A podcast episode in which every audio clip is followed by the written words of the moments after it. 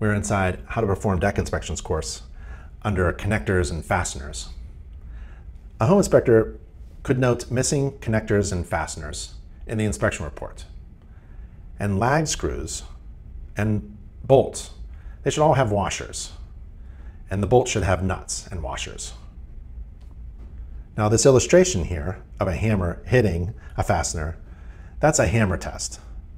The framing members of a deck are only as reliable as the fasteners, the connectors between them. And using a hammer to tap on the fasteners may provide some helpful information to the inspector using the hammer. Depending on how the deck was built, vital connections may have degraded over time. Issues with wobbly railings or loose stairs and ledgers that appear to be pulling away from the structure are all causes for concern. And the tightness of fasteners could be checked using a hammer test. If it's not possible to reach both sides of a bolt, it may be struck with a hammer. The ring of a hammer strike will sound hollow with the vibration if the fastener is loose and will sound solid if the connection is tight. And the hammer test is very subjective. So the inspector should hammer test bolts that can be confirmed as tight or loose and compare those sounds of the rings to develop a control during the inspection. Corrosion of connectors and fasteners. All screws, bolts, and nails should be hot dipped galvanized, stainless steel, silicone bronze, copper, zinc coated, or corrosion resistant according to code. Nails and glulam rivets should, not, should be hot dipped galvanized. And alternatively, they could be stainless steel, silicone bronze, or copper. Bolts and lag screws, including nuts and washers, should be hot dip galvanized. And alternatively, they could be stainless steel, silicon bronze, and copper. Now, typical joist hangers, straps, and hold downs, rafter clips, and other connectors intended for interior use only are coated with G90 weights of galvanization. All metal, metal connectors for a deck on the outside should be G185, zinc coated galvanized steel or post hot dipped galvanized or stainless steel. Metal connectors and fasteners can corrode over time, especially if a product is wasn't built correctly when it was installed with galvanization. Corrosion of fasteners affects both the fastener and the wood surrounding it. As the fastener corrodes, it gets smaller and deteriorates, and the, the void or space around it gets bigger. Lateral connections. Lateral loads should be transferred to the ground or to a structure capable of transmitting them to the ground. The code, the 2021 IRC, requires decks supported by the attachment to an exterior wall to be positively anchored to the primary structure and be designed for both vertical and lateral loads.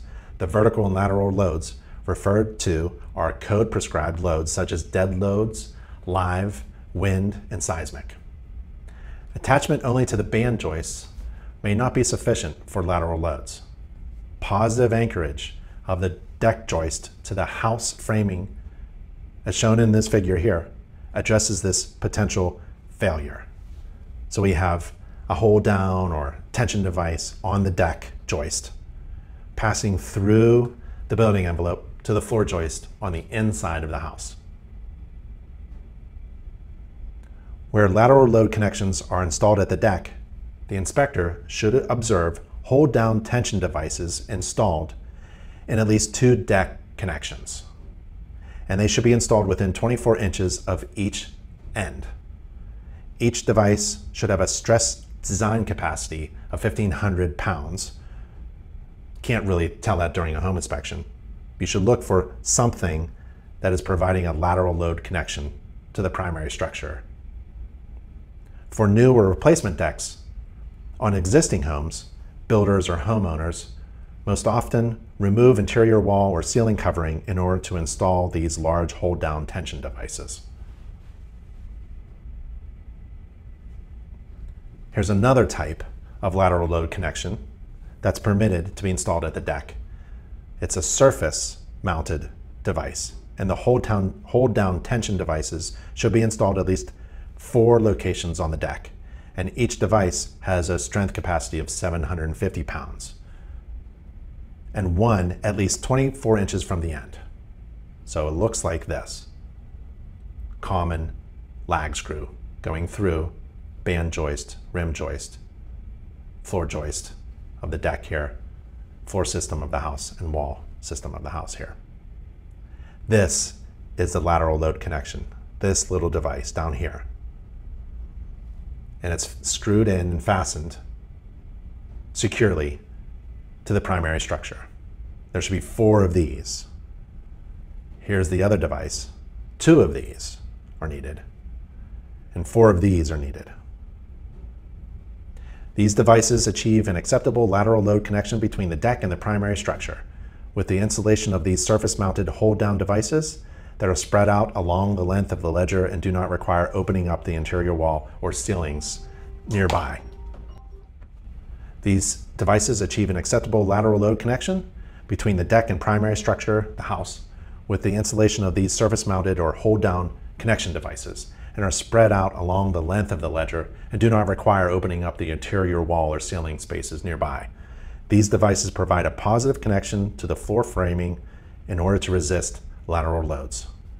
Look for something like this, at least four of them spread out, or something like this. It's for lateral load connection.